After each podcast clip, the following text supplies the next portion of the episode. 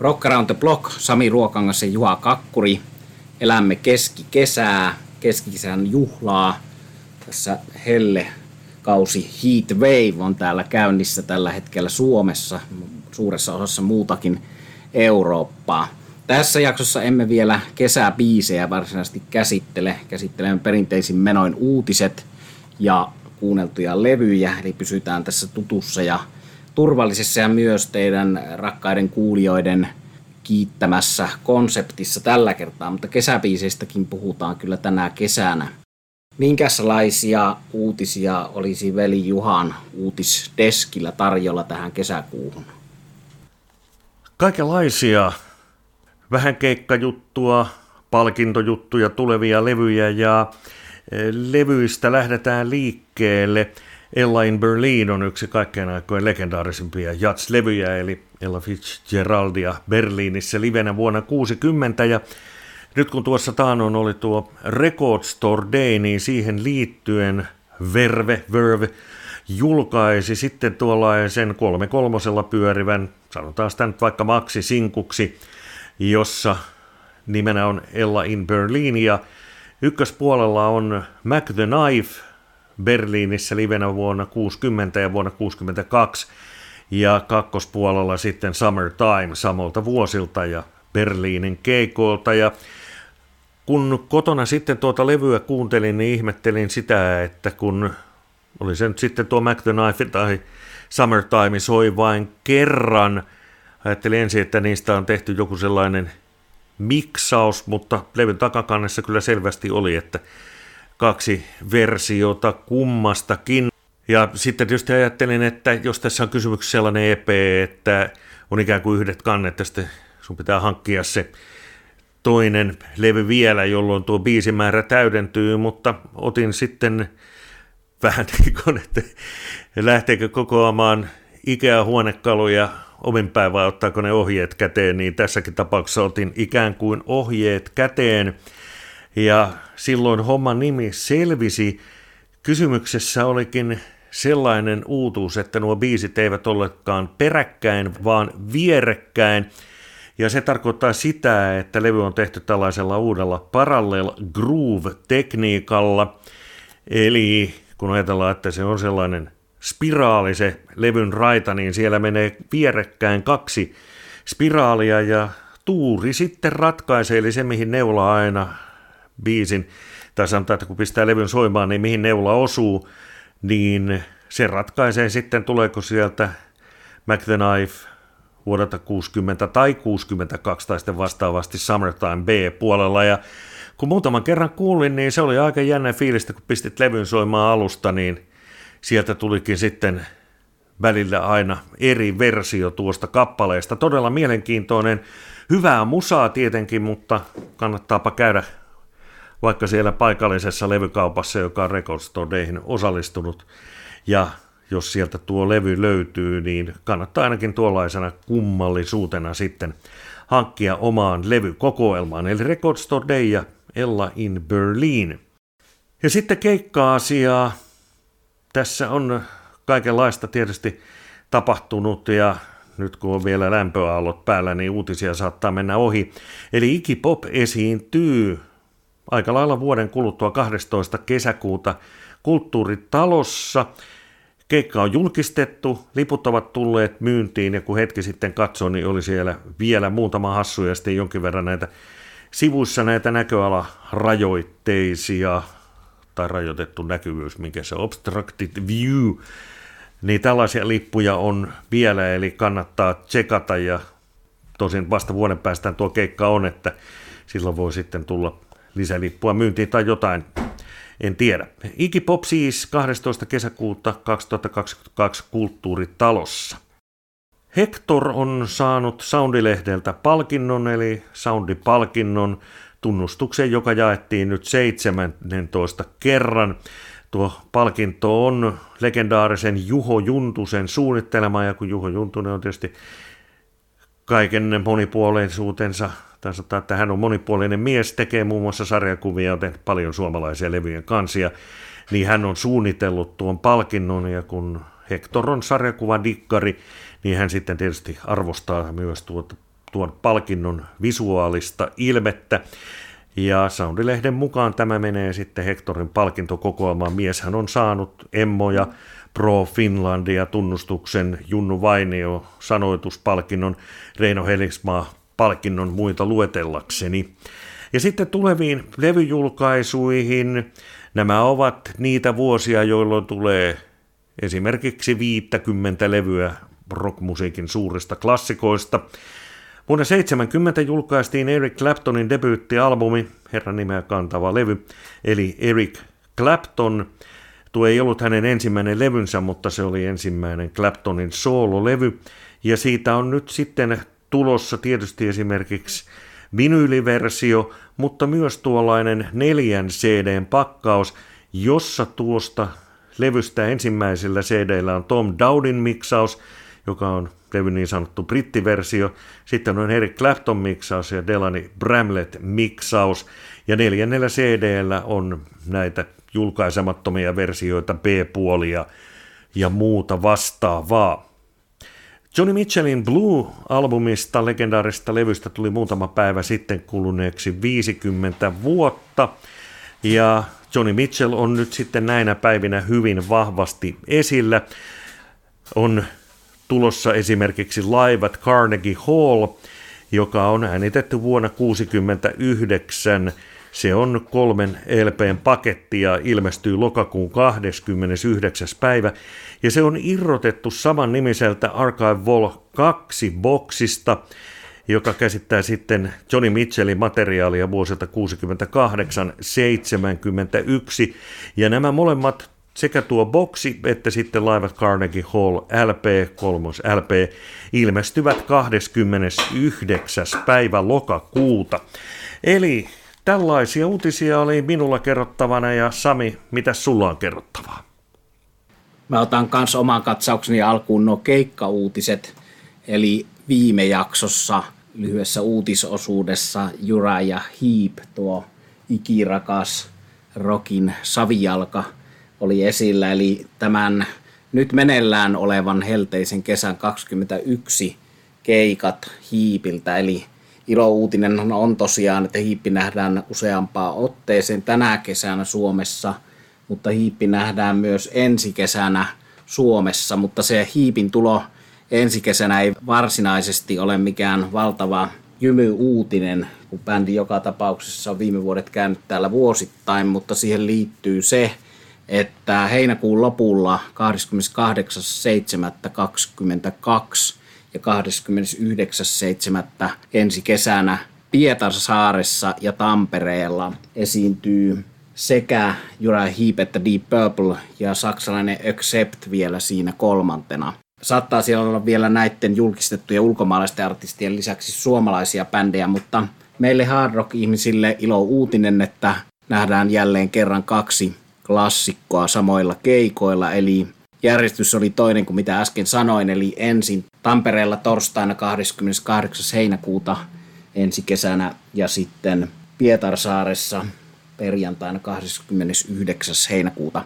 Ja jonkin verran olen ystäväpiirissä ja musadikkaripiirissä ja somepiirissä huomannut pientä sekaannusta siinä, että kun nyt samaan aikaan myydään lippuja sekä Heepin tämän kesän keikoille että ensi kesän keikoille, niin siinä on ihmiset sotkeneet asiat niin, että luulet, että nämä Deep Purple, Uriah Heep, Accept-keikat ovat jo tänä kesänä, mutta kyllä ne ovat vasta vuoden päästä, ja nyt sitten näissä Rock in the City-tapahtumissa, joista kerroin viime jaksossa ja Joutsan Joutorokissa esiintyy Uriah Heep ja Kotka soi -tapahtumassa tänä kesänä.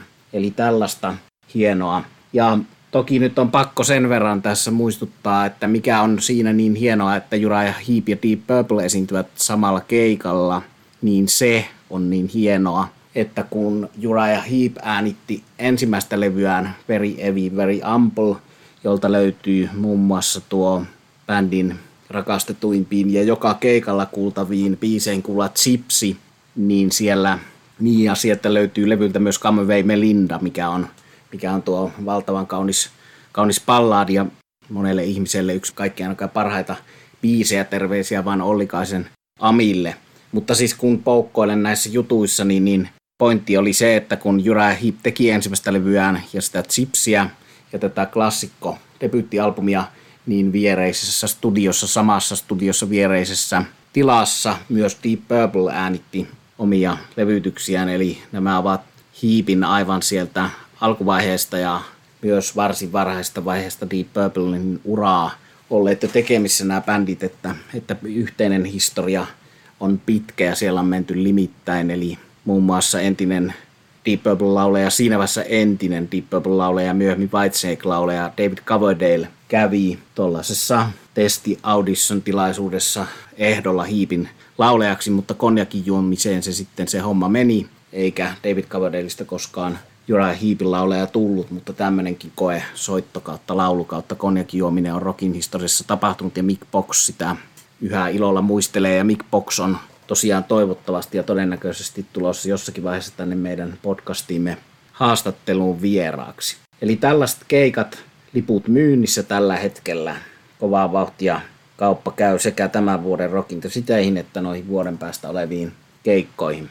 No sitten toinen uutinen, johon on aikaisemmin jo täällä viitattu, liittyy Metallican mustaan albumiin, joka täyttää syksyllä tai tarkemmin sanottuna elokuussa kolmekymmentä vuotta ja se on tietysti merkittävä albumi, valtavasti levyjä myynyt, yksi kaikkein aikojen myydympiä rock-albumeita ja Metallican uran käännekohta.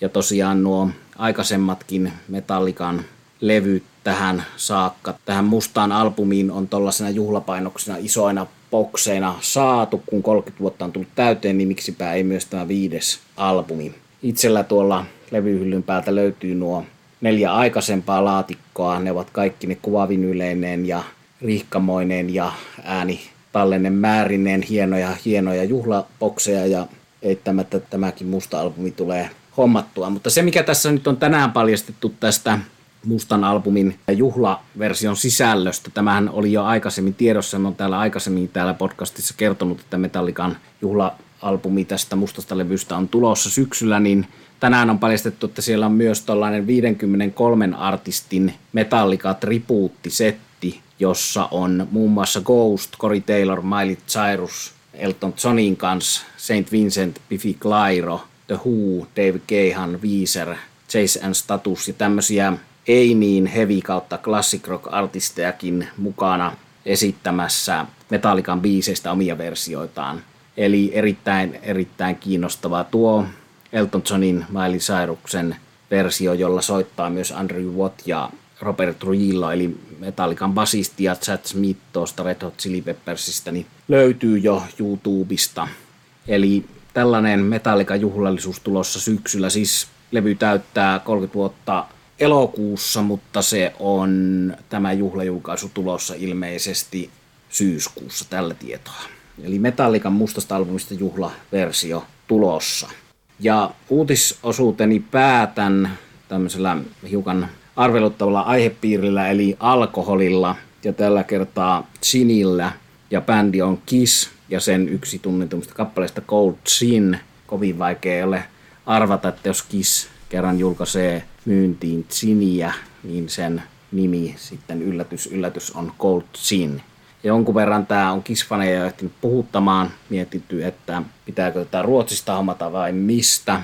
Itse en kuulu näihin tietenkään, jotka tätä olisi jo kielipitkällä odottamassa, mutta olen vaan sattumalta kuullut tätä keskustelua Syrjälän Markolle ja Suomen Kiss-armin kavereille terveisiä, niin sieltä on jo ilo uutinen kantautunut Rock Around the Blockinkin kuulokkeisiin, että tämä Kissin Cold Gin on tulossa alkoon myyntiin. Eli jos Cold Gin-niminen gini Kiss-bändin logolla ja hienossa pullossa kiinnostaa, niin sellaista on, on saatavilla. Ja sanotaan kuluttajavalistuksena vielä sekin, että hinta oli tuon ensitiedon mukaan kolmesataayhdeksänkymmentäviisi Ruotsin kruunua, eli siitä voi laskea sitten paljonko se on euroissa. Että liikutaan samassa hintaluokassa kuin tuo, esimerkiksi tuo kolmekymmentäyhdeksän euroa Alkossa maksava Motorhead-rommi, eli mistään valtavan kalliista asiasta tässä ei nyt ole Kiss-faneille kysymys. Sinällään tietysti menemättä nyt sitten siihen, että mikä onko alkoholi hyväksi, kannattaako sitä käyttää vai ei, mutta tässä on se hauska asia, että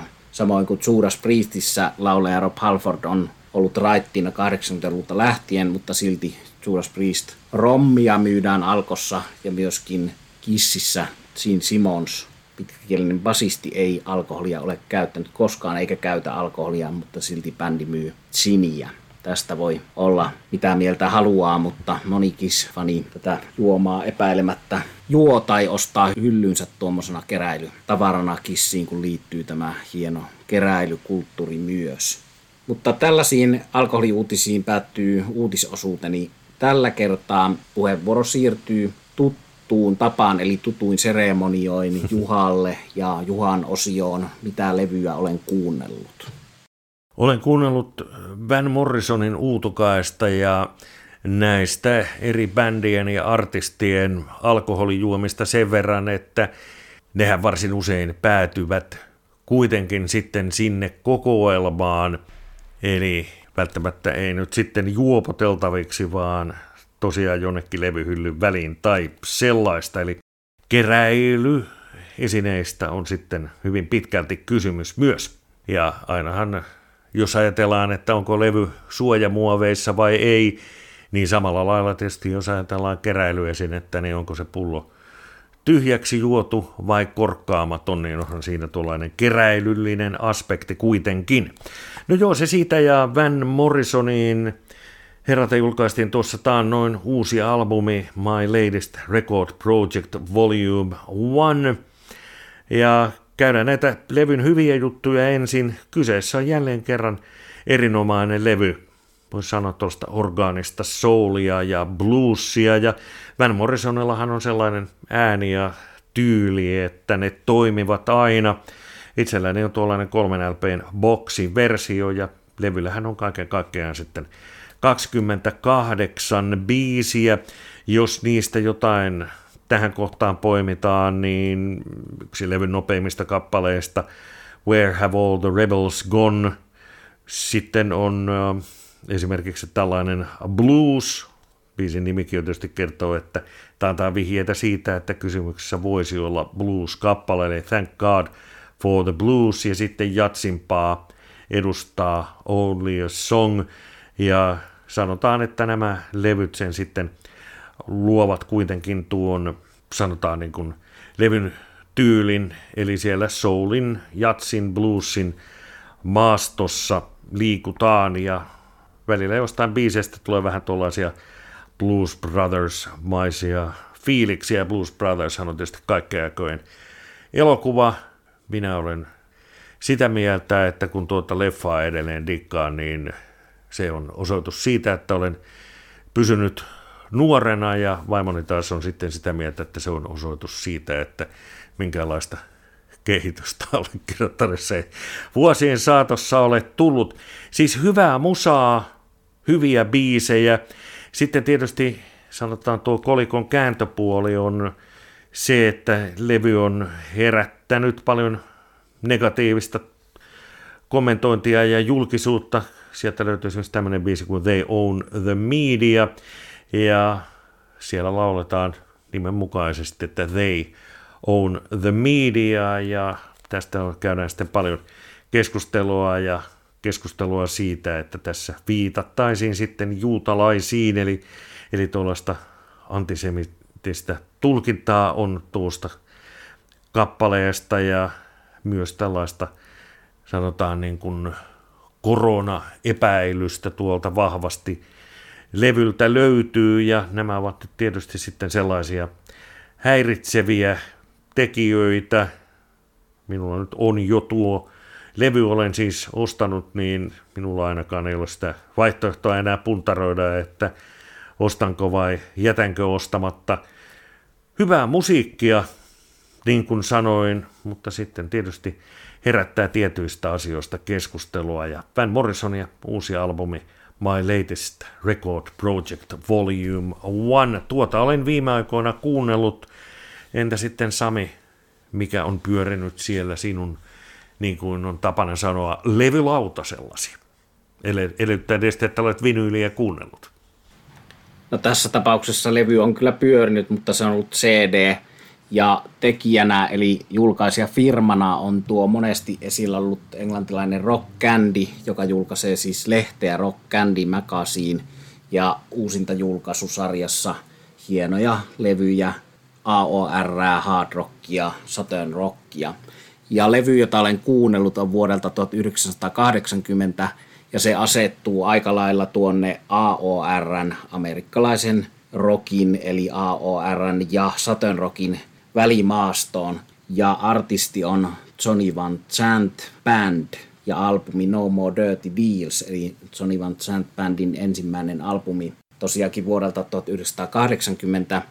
Ja Rock Candy julkaisi muutama vuosi sitten kolme ensimmäistä Johnny Van Zant Bandin albumia, kaikki hienoina uusintajulkaisuna. Suosittelen lämpimästi kaikkien näiden, Blackfootin, Molly Hatchetin, Outlawsin, Lynyrd Skynyrdin faneille ja myöskin jossakin määrin tollaisen Toton, Journeyn faneille siinä mielessä, että Johnny Van Zantin kehitys on ollut sen tyyppinen, että ensimmäisellä levyllä hänen veljestensä vaikutus kuuluu selvemmin, eli southern rockia, sitten tulee vähän enemmän A O R:ää, sitten taas kolmas vähän enemmän southern rockia, neljäs vuoden kahdeksankymmentäviisi pelkkä Van Zant on sitten kaikkein puhtainta A O R:ää näistä hänen, hänen levyistään, ja monelle se paras levy, jos pitää tuollaista A O R:stä.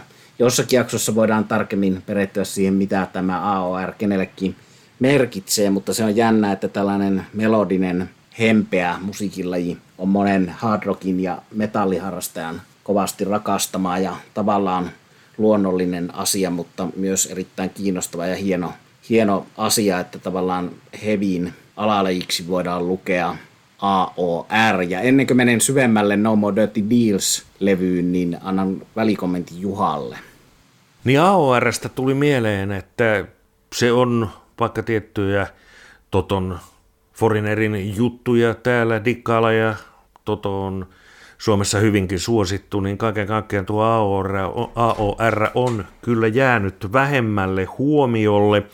Ja tästä on myös sitten tehty sellaisia teorioita, että siinä vaiheessa, kun se A O R aikanaan Yhdysvalloissa päätään nosti ja näitä bändejä tuli, niin samaan aikaan oli sitten Britanniassa hyvin vahva paikallinen skenepunkkia ja uutta aaltoa, ja tämän teorian mukaan sitten suomalaiset rock-toimittajat enemmänkin lukivat Melody Makeria, New Musical Expressia kuin sitten esimerkiksi amerikkalaista Rolling Stonea, joten tuo brittivaikute oli enemmän täällä Suomessa esillä silloin kuin se A O R. Eli tuollainen teoria on olemassa, ja siihen tietysti jatkoksi vielä se, että näihin A O R-bändeihinkin kannattaa tutustua, ja Sami, jatkappa sitten puheenvuoroasi. Juurikin näin, niin kuin Juha tuossa totesi, minulla on omakohtaisia kokemuksia, joita voin joskus avata muun muassa Yleisradion toimittajien kanssa käytyjä keskusteluja, joista vielä tuossa reilu kymmenen vuotta sitten, viisitoista vuotta sitten kävi hyvin vahvasti ilmi se, että tällaisia bändejä kuin Styx tai Journey tai Foreigner ei kuulu, kuulu kuunnella eikä niistä pidä dikkailla, eli se on tietysti mielenkiintoinen yleensäkin näkemys musiikkitoimittajat, että jostakin saa digata ja jostakin ei. No sitten tuolla Ruotsin puolella tietysti tilanne on täysin toinen, ja se on monelle se syy, miksi Sweden Rock on ollut se tärkeä festivaali, että siellä on nähty näitä Journeyä ja Foreigneria ja vastaavan tyyppisiä bändejä, ja Ruotsissa on tehty pitkään hyvää A O R-musiikkia. Siitä muuten tuoreimpana osoituksena vallan mainio uusi sinkku bändiltä Night Flight Orchestra, joka on A O R. Mutta siis Johnny Van Zantin bändin No More Dirty Deals, ja Johnny Van Zant hän on siis tämän southern rockin kuuluisan perheen, siellä Allman Brothersin perheen rinnalla kuuluisimman perheen nuorin veli, eli on Johnny, Donnie ja Ronnie. Ja Ronnie Van Zant se vanhin, Lynyrd Skynyrdin johtaja, ja Donnie siinä keskellä, kolmekymmentäkahdeksan Special Bandin laulaja, ja sitten Johnny Van Zant, joka teki omalla bändillään musiikkia ja solouralla musiikkia, ja sitten liittyi kahdeksankymmentäluvun lopulla tuohon tribuutti Lynyrd Skynyrdin, joka sitten vuosien saatossa muuttui tribuutista Lynyrd Skynyrdin nykyiseksi kokoonpanoksi, ja hän on siinä ollut nyt yli kolmekymmentä vuotta. Eli tällainen herra kyseessä, ja ehkä sen verran voisi tuosta, kun mietittiin A O R:n ja eri asioiden arvostusta, että vähän syyttä suotta on Johnny Van Zantia dissattu, eli tietysti hänen laulutyylinsä on pykälän kohti A O R:ää verrattuna isoveli Roniin, mutta toisaalta miksipä lähteä imitoimaan, vaan tehdä juttua omalla tyylillä.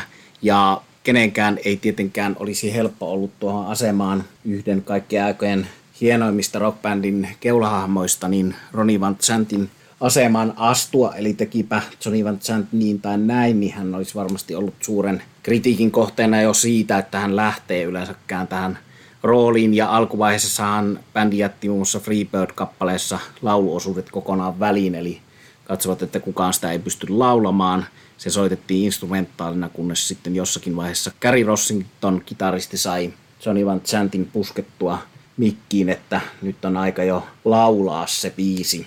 Ja sanottakoon tähän keskusteluun myös, että kun puhutaan, että Lynyrd Skynyrd ei ole se alkuperäinen bändi, niin katsoin tuossa aika tuoreen bändihaastattelun YouTubesta, jossa Gary Rossington, se oli viime syksynä kuvattu, jossa Gary Rossington puhui jääväiskiertueen haastattelussa siitä, että he eivät ole väittäneetkään, että tämä olisi alkuperäinen bändi. Tämä oli nimellä Tribute Band, mutta sitten nähtiin, että se on turha siinä, koska kuitenkin siinä bändin aloittaessa tämän uuden tulemisen, niin mukana oli monta alkuperäistä jäsentä, mutta että ei ole väitetty, että kyseessä olisi alkuperäinen bändi. Tämä on eri bändi, mutta niin kauan kun ihmiset lippuja ostavat ja tulevat keikalle, siitä huolimatta, että kyse on eri bändistä, niin hän haluaa kiertää soittamassa tätä hienoa musiikkia. Ja tältä kannalta katsottuna aivan, aivan perusteltu näin, ja hieno sitä musiikkia kuulla livenä on ollut vuosien varrella. Muun muassa siellä legendaarisessa Puistoplussa yhdeksänkymmentäkuusi, jossa laulajana toimi silloin jo tämä Johnny Van Zant. No miksi olen kuunnellut levyä No More Dirty Deals? Siksi, että se oli aikanaan jäänyt mulle aika huonolle kuuntelulle, mutta nyt sitten tämän Rock Candyn uuden julkaisun myötä uudestaan kuunneltu ja todennut, että varsin mainio levy. Ja täällä on useita kiinnostavia henkilöitä Johnny Van Zantin bändin jäsenten lisäksi mukana, eli levyn on tuottanut Al Kooper. Ja Al Kooper, paitsi että hän oli henkilö, joka löysi isoveli Ronin ja Lynyrd Skynyrdin ja toi heidät julkisuuteen ja sai heille levytyssopimuksen ja auttoi siinä uran alkuvaiheessa. Ja Al Kooper on myöskin mies, joka on soittanut ja ollut mukana muutamalla kaikkien aikojen hienoimmasta biisistä ja hetkestä rockin historiassa. Eli hän soitti tuossa Dylanin Like a Rolling Stone-kappaleella ja Rolling Stonesin You Can't Always Get What You Want-kappaleella. Eli tällaisilla klassikoilla sama herra mukana. Siinä tämän jakson Rolling Stones-kytkyä jälleen. Eli Al Kooperin tuotannossa satojen rockia, jossa on tällaisia A O R-aineksia. Ja se, että Johnny Van Zant nuorimpana veljeksenä on tässä satojen rockin ja A O R-välimaastossa, niin sangen luonnollista, koska tosiaan isoveljen Ronin, joka oli Johnia yksitoista vuotta vanhempi, niin hänen musiikki oli tätä perinteistä satojen rockia. No sitten Johnia seitsemän vuotta vanhemman Donin kolmekymmentäkahdeksan Special teki jo puhdasta A O R:ää paikotellen ja selkeästi erilaista musiikkia kuin Lynyrd Skynyrd. Ja siinäkin oli taustalla se, että isoveli Ronnie Van Zant, hyvin tällainen auktoriteettinen hahmo, paitsi tässä perheessä, niin musiikkimaailmassa, niin oli sanonut, että älä tee veli samanlaista musiikkia kuin minä Donille, tee erilaista musiikkia, tätä Foreigner A O R-musiikkia. Ja niinhän se teki, ja nuorin veli sitten tässä kahden isomman veljen välissä liikkuu musiikillisissa maailmoissa. Ja eräs soittaja, jonka täältä haluan nostaa, on slide-kitaraa soittava vieraileva kitaristi Paul Barrere, jonka muutaman kerran olen päässyt tapaamaan. Hän on edes mennyt, hän kuoli vuonna kaksituhattayhdeksäntoista, mutta hän soitti Little Feet-bändissä ja sen kokoonpanossa hänet tapasin ja näin monta kertaa livenä. Mutta Paul Barrere oli pitkän linjan studiomuusikko, joka on soittanut niin sanotusti vaikka keneen kanssa, mutta hieno ura ja hienoa slide-kitaraa tässä levyllä No More Dirty Deals Johnny Van Zant Bandin kanssa. Ja Paul Barrere oli myös slide-kitaroinnin lisäksi biisin tekijä, joka teki Little Feetille muun muassa Skin It Back, Feet Don't Fail Me Now, hienoja hienoja biisejä ja hieno muusikko. Eli Al Kooper, Paul Barrere, hienoja herroja mukana tässä, ja mitään moitteen sijaa ei ole itse Johnny Van Zant Bandin soitossakaan erinomaista satojen rockia perinteitä kunnioittain, ja nostan täältä yhden kappaleen esiin, Standing in the Darkness, tällainen erikoinen balladi, joka sitten yltyy Freebird-tyyppiseksi loppujamitteluksi. Siinä on mukana huilu, se on ehkä tuolta Marshall Tucker-bändin tyylistä, että satojen rockissakin on näitä jats ja jopa hiukan proge-sävyjä. Ja Marshall Tuckerissahan on paljon paitsi countrya, niin siinä on paljon jatsia ja siinä soitetaan huilua säännöllisesti. Eli yksi Southern Rock-bändi, josta liian vähän puhutaan, joka liian huonosti Suomessa tunnetaan, on Marshall Tucker Band. Mutta siis Standing in the Darkness, tollainen hieno lopetuspiisi, ja se on synkästä sanotuksesta johtuen usein liitetty tuohon Ronnie Van Zantin ja Lynyrd Skynyrdin lentoonnettomuuteen ja kohtaloon, mutta levyyn hyvin tehdyssä kansivihkosessa niin Johnny Van Zant kertoo, että tällä ei alun perin ollut mitään tekemistä hänen veljensä kohtalon kanssa, mutta se on siihen jälkikäteen liitetty. No, täällä myös Eddie Floydin kappaleesta kuusi kolme neljä viisi seitsemän kahdeksan yhdeksän, eli soul, soul-klassikko, niin tehty Southern Rock-versio, eli välillä coverit toimivat hyvin, ja aika monta kertaa nämä Southern Rock ja Hard Rock-bändit, A O R-bänditkin on onnistuneet soul-cover-biiseissä aika, aika hyvin. Tulee mieleen näitä Thunderin ja useamman eri, eri bändin tekemiä tulkintoja noista, noista mustan amerikkalaisen kulttuurin soul-klassikoista, mutta erinomainen levy, samaten noi muutkin Rock Candyn julkaisemat Johnny Van Zant Bandin levyt, ja tuohon A O R:ään kannattaa tosiaan palata, se on kiinnostava aihe ja kiinnostaa osa musiikkihistoriaa tuolta Amerikasta, hienoa musiikkia parhaimmillaan, joka sitten tosiaan tuossa länsinaapurissa aika hyvin elää nykypäivänä. Mutta tosiaankin vuodelta tuhatyhdeksänsataakahdeksankymmentä Johnny Van Zant Band, No More Dirty Deals. Tuli tuosta Al Kooperista mieleen, kun herra on tosiaan soittanut Like Rolling Stonella ja sitten vielä Stones You Can't Always Get What You Want -kappaleilla, niin siinähän sitä on merittiä kerrakseen. Minulla oli aikanaan, se oli jotain siellä yksitoista kaksitoista ikävuoden tienoilla, bändi nimeltä Friends, ja meillä oli sitten pari biisiä. Toinen oli nimeltään Aspirin Man, ja siinä kertosää meni suunnilleen niin, että One crazy man ate aspirin, but he's dead now. Ja sitten toinen biisi oli Down in the Monte Carlo, jossa sanat menivät, että Down in the Monte Carlo there is one pub. Ja minä soitin bassoa kyseisessä bändissä, ja voin sanoa, että olen ehkä oikeasti maailman historia huono ja lahjattomin basisti. No, muutama vuosi sitten, kun Led Zeppelinissä kannuksensa hankkinut John Paul Jones oli Savoy-teatterissa esiintymässä ja pääsi häntä haastattelemaan, niin silloin tuli tämä basis, basisti tässä rennosti juttelevat näkökulma mieleeni. Mietin niitä Down in the Monte Carloa ja, ja, ja sitten tuota Aspirin Mania ja toisaalta sitten sellaisia kappaleita kuin Hoolotta laavia, esimerkiksi Stairway to Heaven, ja vähän ajatus katkoja, kun ei tiedä oikein mitä, mitä sieltä no-quartereita ja muita valitsisi, mutta silloin minun mielessäni kuoli tuo termi, sanonta all men are equal, eivät ainakaan basisteina, basisteina ole samalla linjalla. Tällaisiin filosofisiin tunnelmiin varmaan pistetään tämän kertainen Rock Around the Block nyt sitten ikään kuin mikrofonit kiinni, ja palataan taas sitten asiaa. Kaikenlaista kivaa tässä kesän aikana on näissä podcasteissa tulossa, eli hyvin erilaista juttua, ja no, ei paljasteta tässä vaiheessa, mutta kannattaa pysyä kuulolla. Eli Sami Ruokangas, Juha Kakkuri kiittävät tässä tämänkertainen Rock Around the Block podcast.